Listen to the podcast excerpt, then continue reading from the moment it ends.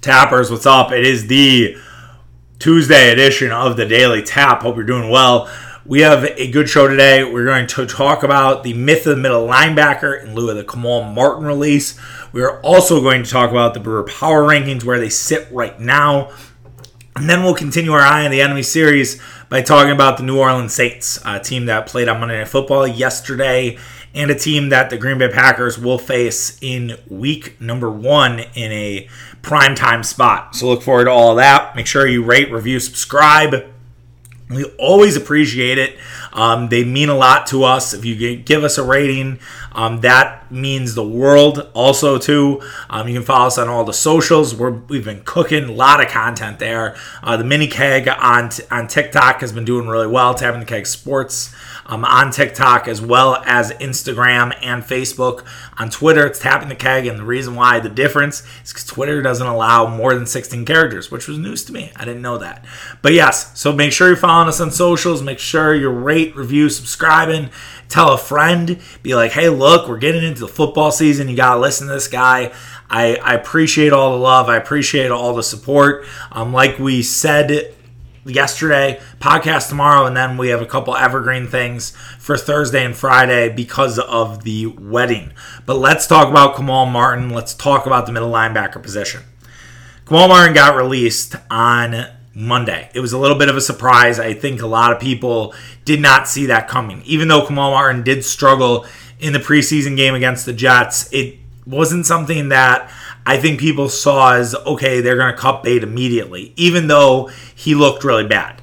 And we are all allowed to have bad games here and there. But Kamal Martin did not fit with this scheme. He was trying a new position, which should have been a red flag that Kamal Martin was going to play some outside linebacker. I think immediately I thought of it and I was like, wow, that's actually a good thing. I think we might have done a podcast segment or I wrote about it. I can't remember. Uh, so much going on right now. It's hard to remember what you wrote, what you didn't, if you thought about it and didn't do it.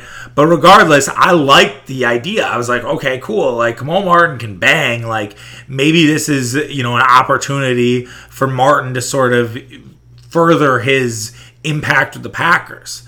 But what turns out is that Kamal Martin was having a really bad camp. It turns out Kamal Martin's knee was kind of fucked up and kind of not where it needed to be. And he looked lost out there multiple times against the Jets. So instead of Green Bay trying to work with him, they released him because they probably like the other guys they have. They have Oren Burks, De'Vondre Campbell, Ray Wilborn, Isaiah McDuffie, who's a draft pick this year, and Ty Summers. I'm not wild about Ty Summers either. Um, I think Ty Summers should be on the chopping block. I'm not sure if that's something the Packers have discussed. Um, Summers does play a lot of special teams, so maybe not. But I, I don't know if they'll keep five middle linebackers, and they certainly weren't going to keep six. So getting ahead of it with Martin, not a bad idea. And I said on tappingthekegsports.com that it shows the depth of the Packers, right? That they are able to get rid of a guy like Martin. They're able to trade a guy like Ka'dar Hollman. Um, and that shows more the depth of those positions, middle linebacker as well as the cornerback. And you can read more about Hallman on the website. We're not going to talk too much about it because we're going to talk about the middle linebacker. And there were a lot of people who were upset that Martin was leaving because Martin showed flashes, and it goes to the age old discussion of why the Packers do not seem to care about the middle linebacker position. Just because they don't draft it as a top 100 pick. They haven't done that really since AJ Hawk years ago. And they don't necessarily make big free agent signings. Now, people I think have a misconception of what the middle linebacker is. I think popular culture tells us that middle linebackers are this very important position. It has always been something revered in, in football since the days of your grandpa, maybe even your great grandpa, honestly. But in reality, middle linebackers have sort of faded into into sort of the sunsets. Like they're not as important as they used to be. I mean, think about a guy like Luke Kuechly, right? Luke Kuechly was one of the better middle linebackers of the last 15 years. Luke Kuechly might be a Hall of Famer, might not be. I'm not sure, right? He made a ton of Pro Bowls, but did Luke Kuechly really have that much of an impact at the position? Luke Kuechly was great. You look through his stats, he was an excellent player throughout his career. but it did not result in a super. They went to one Super Bowl with Cam Newton, so in 2015, but it wasn't like Luke Kuechly was the reason. He wasn't the catalyst of everything. He he made a lot of tackles, but that's kind of it, right? And you can have leaders all over the field. You you have leaders at the edge position. You have leaders up front. And really, what makes middle linebackers good is the guys up front, the guys who create holes for the linebackers to fill. That's football 101. That is basic ass football. And so linebackers look better when their defensive line is helping them out. That's every middle linebacker. There are some that are able to sort of rise above that, right? Like your Mike Singletary's, Ray Lewis, Brian Urlacher, those guys are able to sort of rise above. That said, it all really starts up front. And you can make any middle linebacker look good if you're creating holes. And I do think that what the Packers have up front with a guy like Kenny Clark, with uh, their new draft pick TJ Slaton, um, they Jack Heflin's getting a lot of buzz. Dean Lowry, like they they have guys that can kind of create and make shit happen so that they're able to fill holes. And if Walmart wasn't filling those holes, then there's no use for him, right? And so it, it, the Packers don't always need to have this stalwart at the middle linebacker position. Middle linebacker has a purpose. You need middle linebackers to at least help control some of the middle of the field stuff, right? When you're dealing with tight ends uh, in terms of pass coverage and in terms of, as we just mentioned, filling the hole but they're not as important as I think people make them out to be. I think they just just are not, right? Like I would rather if you had to build a defense, I think what you would want is you would want a really good cornerback, you'd want a pretty good safety, and I'll get to safeties in a second. And then you also want to have a really dynamic edge rusher. Those I think are the three or four things that you need in a defense. And then I think you can talk about middle linebacker. Even then, I think I'd rather have a nose or a really powerful, you know, up front line, like the, you know, having a defensive tackle in a 4 3 versus a 3 4.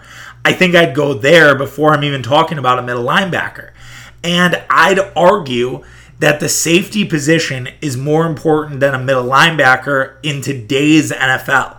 I think 10 years ago, middle linebackers served a far greater importance when running the football was leaned on more. But now that passing has become more important, I think safeties are the new middle linebackers in a way because they are making sure that the tight ends aren't leaking out. They are making sure that runs are getting filled from from the back. That they are kind of the last line of defense. That they are something sometimes coming up and playing a linebacker like position. Like think about Darnell Savage last year down the stretch. Darnell Savage was playing more of a rover position, and rover for those playing at home is a combination of a linebacker and a safety. You see it more in college, but in today's NFL, it's becoming more and more common. And so Savage playing that position not only helped against the run, but it also helped against the pass. It helped against the short slant routes. It helped against the flat routes. And Savage was playing that position beautifully. And at times, Savage looked like an all pro. And I think he you can expect him to have a big season.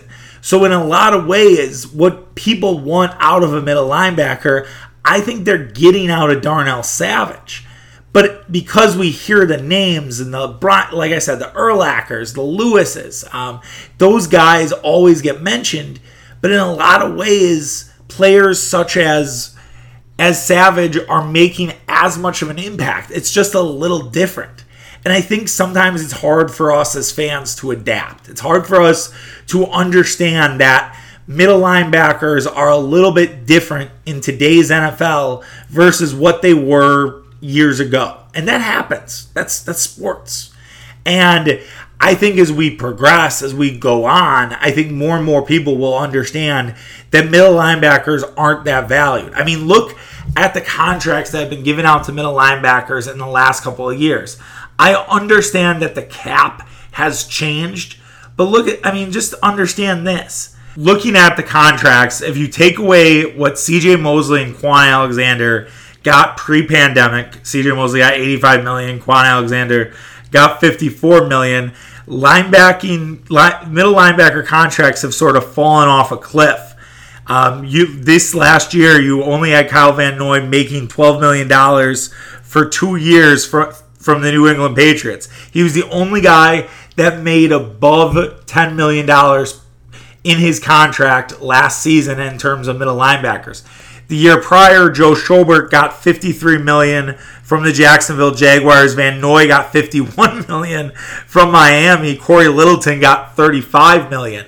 Uh, Van Noy uh, was you know moved. He got released. Schobert got traded. So you look at this and you say, all right, middle linebackers are just not doing what they used to do the value of middle linebackers is tanking. And I think as years go on, we're going to see less and less big contracts handed out to middle linebackers and more little deals like the Devondre, De'Vondre Campbell deal that you're going to see. And that's what's going to be more of the new norm. I think the Packers are early on this. I think there are some teams who are still stuck in, you know, years past and that as time goes on and the cream rises to the top, you're going to see a shift change here. And look, I understand that Tampa Bay has Devin White and they have Lavonte David, and those are two of the best middle linebackers in football. I fully understand that. But those guys are less less like middle linebackers of old and more like the roving safeties that we were just mentioned. They're a little bit bigger, right? But they are more of that edge rush like they're not a middle linebacker; they're just a linebacker. Like middle linebackers of old are dead, and I think that's the part that we get hung up on. Just because White and David play that position doesn't mean their responsibilities are of a middle linebacker. They are doing so much more out there. They are covering so much field, and they're also anomalies. And sometimes anomalies happen.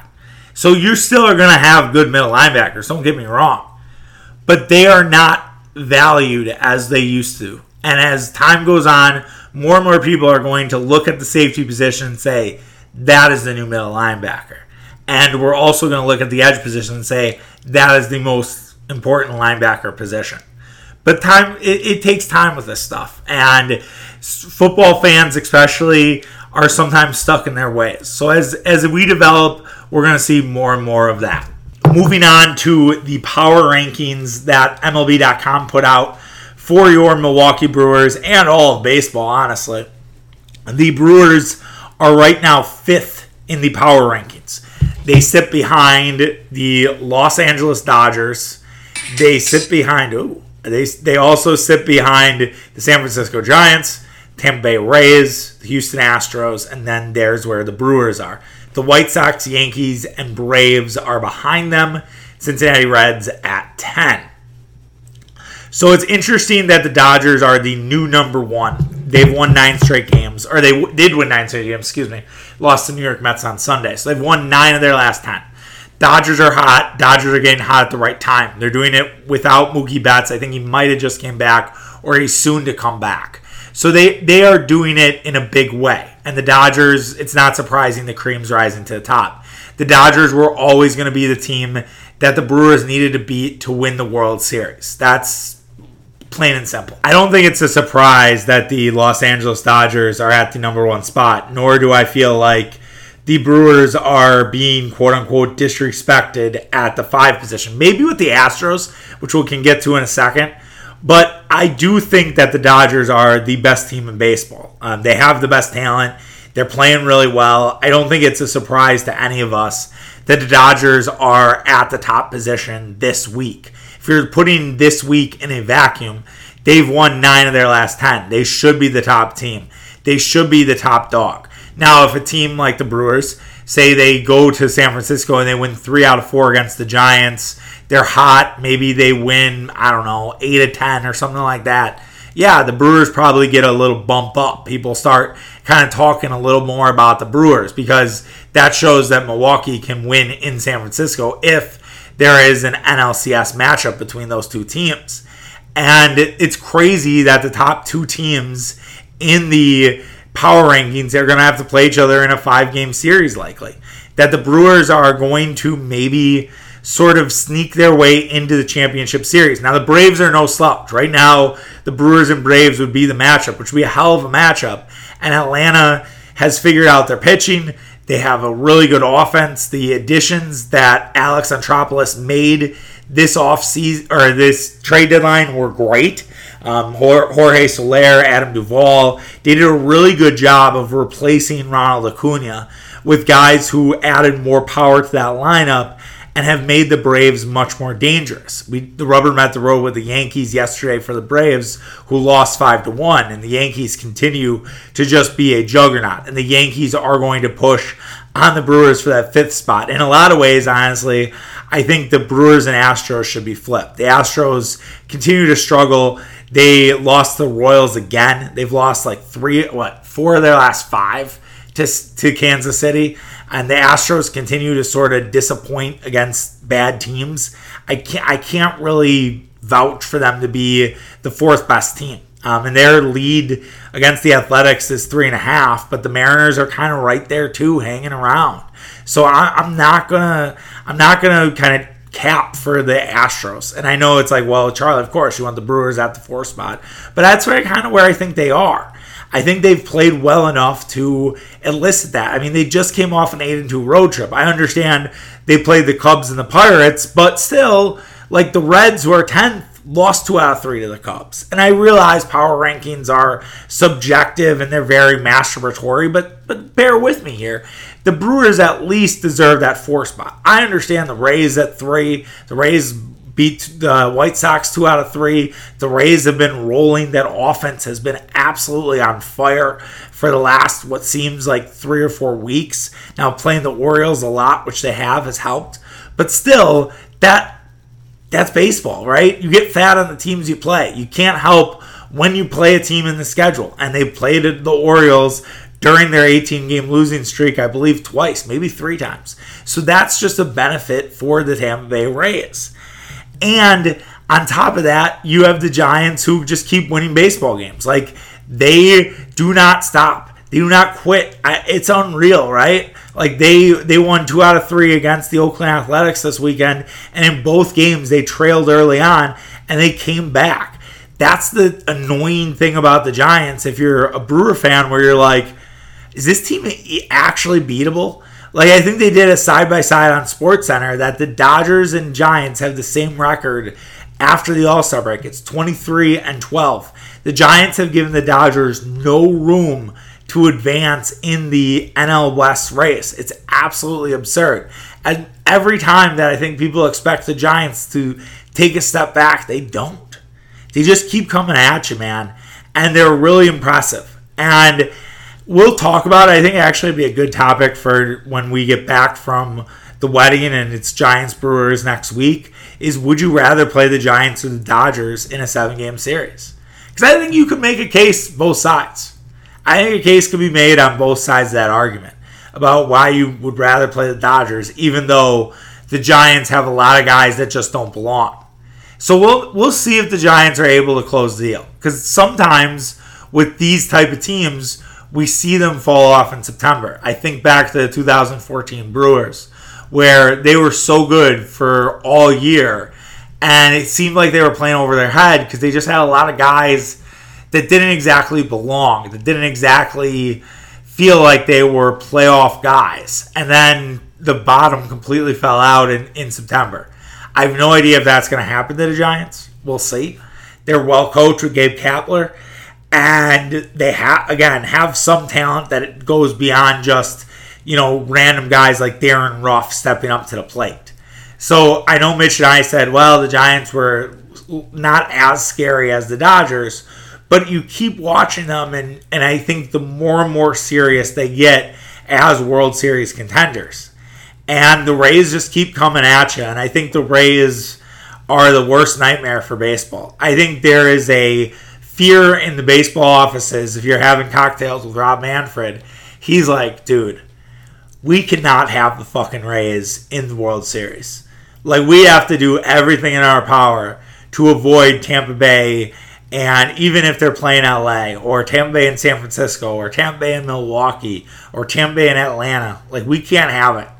Especially when you have the Yankees who are red hot and the Yankees put butts in the seats and you have you have a potential New York LA World Series. I mean, that's come everywhere for Major League Baseball. Same with New York and San Francisco. The old, you know, uh, New York Giants, whatever. That that to me, like they would.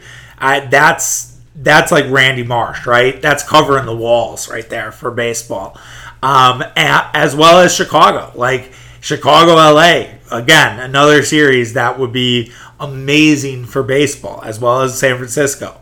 Baseball wants no part of Tampa Bay and Milwaukee. And I, I hate to do that. Mitch Mitch is always usually the one, and Mitch criticized me when I said this last week in a, in a text thread. But it, it's clear as day, right? There's a lot of major market players, and yet there are the Rays who just keep winning baseball games and really look like the best team in the American League. Trust me, Rob Manfred does not want any part of that team. So I, I am assuming we'll get Yankees Rays at some point down the stretch. And I'll be fascinated to see how the Yankees stack up against that Tampa team, who they've struggled with in the past. But it's clear the Yankees have turned a corner and are a much different team than what they were three or four weeks ago. As for the Brewers, it's a big week for them. You know, Cincinnati comes to town. We did a little bit on Cincinnati yesterday, so you can go back and listen to that. And then they head out to Minnesota for the weekend.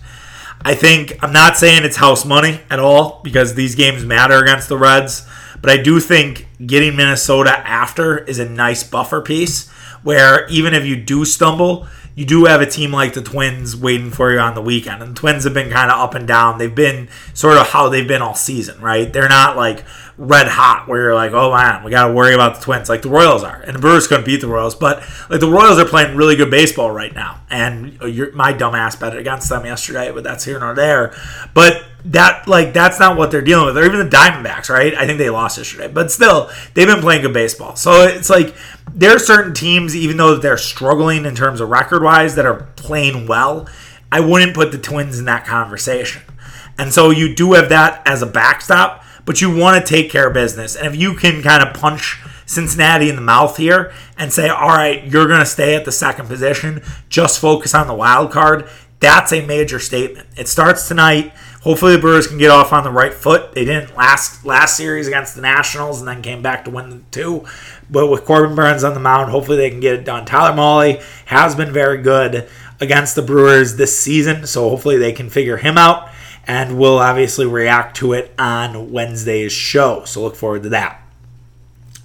To wrap up the show, we are going to do our eye on the enemy series, which we've done a few few daily taps here, and we're going to talk about the New Orleans Saints. So New Orleans Saints is a are a fascinating team. Uh, the Saints are a little different than what they were last season. There is no Drew Brees. There's no Michael Thomas for now. Uh, Michael Thomas dealing with quite the contract dispute.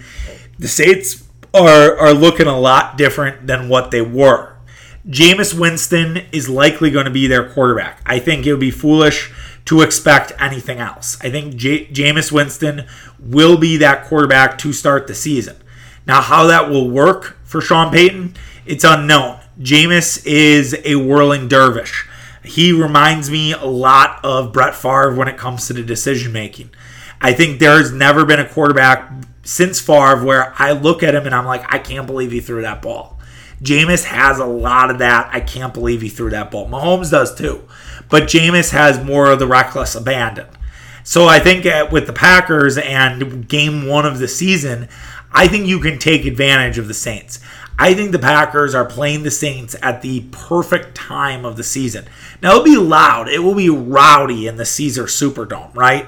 Like that's going to be a rowdy ass atmosphere. It'll be the first time they have a full dome of fans. That place is one of the toughest to play. They definitely have a home field advantage. But dealing with the transition from Drew Brees to likely Jameis Winston, we'll talk about Taysom Hill in a second here but it's likely going to be Jameis Winston, is going to take a lot.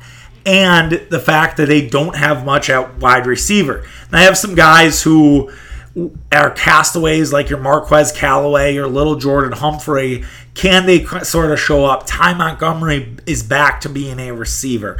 They have Chris Hogan, right? So they have some dudes, but it's not great. Um, Adam Trautman was carted off yesterday. It looks like he might be out for the season. So then they also lose again at the tight end position. So again, another injury. They don't have their kicker. Wil Lutz is hurt. So Aldrick Rosas is their kicker now. So they are they continue to be sort of banged up, right? They continue to have sort of injury issues. Now their defense is nothing to shake your dick at. This is a very tough defense. This will not be an easy start for Aaron Rodgers dealing with Cam Jordan and Marcus Davenport on the ends. Demario Davis is a solid middle linebacker. Those who just listened to the early part of this podcast are going to snicker at that, but he is. He's a good middle linebacker, right? Um, Kwon Alexander was kind of, he's been, you know, unpredictable at times, but can be can be solid. Malcolm Jenkins is washed up, so you can take advantage of this, the strong safety position. I think if you look at this team and you look at where you can take advantage, it's that safety position. You know, Jenkins, Marcus Williams doesn't do a ton for me. I think you can hit this team over the middle. So I do expect it to be a little bit of a different game than what we saw last season, where the Packers lit up the Saints and were just very comfortable against that defense. I don't expect that. I expect there to be it be a little tighter. But I do think you see that the Packer defense make a lot of plays on Jameis Winston and get short fields because of it. Because the Jameis Winston decision making has never really proven itself to work. And I know I understand that people are higher on Jameis than than maybe Taysom Hill, but still it's it's not much. And I just don't see Jameis as a start a long-term starting quarterback option. In a weird way, I actually think Ian Book's going to be good for the Saints. Like I think maybe not this year, but I do think Ian Book has some potential to be a long-term starter in the NFL. Taysom Hill might retire. He's like, I want to play quarterback. That's all I really want to play. He had that quote yesterday, and I just don't see it. Like if, if Taysom Hill gets named the starter for the New Orleans Saints, the Packers should be favored by easily seven points on the road. I, I just think Taysom Hill's bad. Like I just do not see it with Taysom Hill. Maybe Sean Payton can figure it out, but I think the Packers would be able to key on key in on Taysom Hill and just absolutely eat. And I actually think even with Jameis, like the Packers are a sneaky fantasy flyer defense wise in week one. Like I really do. I think I think they can make some real plays, and it's going to take some time. The one thing they do have that works to their advantage, they have a very good offensive line. Terron Armstead, Ryan Ramczyk, Cesar Ruiz, Andrus Peat, those are all top picks. I think they're all top 100 picks. Like they're very good up up front.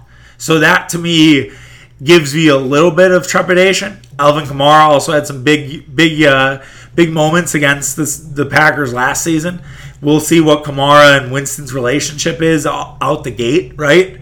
Is Jameis Winston going to be able to check down to, to Kamara on a regular basis? I don't know. Well, we'll, it'll be interesting to see that.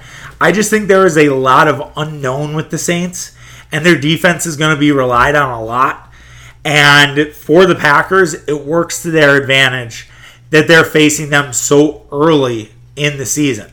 And I think playing the Saints in, let's say, October and November is not going to be as fun as playing them in September. I could see New Orleans, you know, starting out one and two or one and three, and then kind of turning it on as as the year goes on. Uh, but their schedule not not the easiest, right? You play you play Green Bay to start the season, and then you go to Carolina. Could be good, could may not then to New New England, and then you got New New York and Washington. So we'll see see what the Saints do. I'm very fascinated in their season. I think from like a over under perspective this season, I would not touch the Saints with a 10 foot pole. I just I I think they are a pure stay away.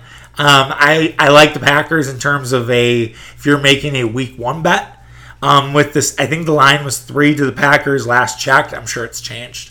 But I would still bet the Packers, I, but I would not touch anything when it comes to uh, the Saints in terms of the future market because I have no idea what you're going to get from this team as the season goes on. I think they're one of the more unpredictable teams in the NFL this season. Um, just with all the transition they've had, all the injuries, some of the drama with like Mike Mike Thomas, I just don't know what you're going to get. But I do feel pretty good about the Packers in Week One. All right, that does it for our show. We'll be back tomorrow. Uh, we'll talk a little bit about roster construction for the Green Bay Packers. We'll also talk about uh, the Reds and Brewers, and we'll do an eye on the enemy with San Francisco, um, one of the teams that I can't stand, so I'll probably be a little bit cranky about it. But we'll talk about the San Francisco 49ers on Tuesday and then that or Wednesday, excuse me, and that will be our last show of the week and or well, last like live show. We'll do I have a Badger topic for Thursday that we'll do, and then we'll do a couple eye on enemies, Pittsburgh and Cincinnati. And then we'll do yet another one on Friday. Um, so look forward to that. Take care. Have a good one. We'll talk tomorrow. See you. Bye.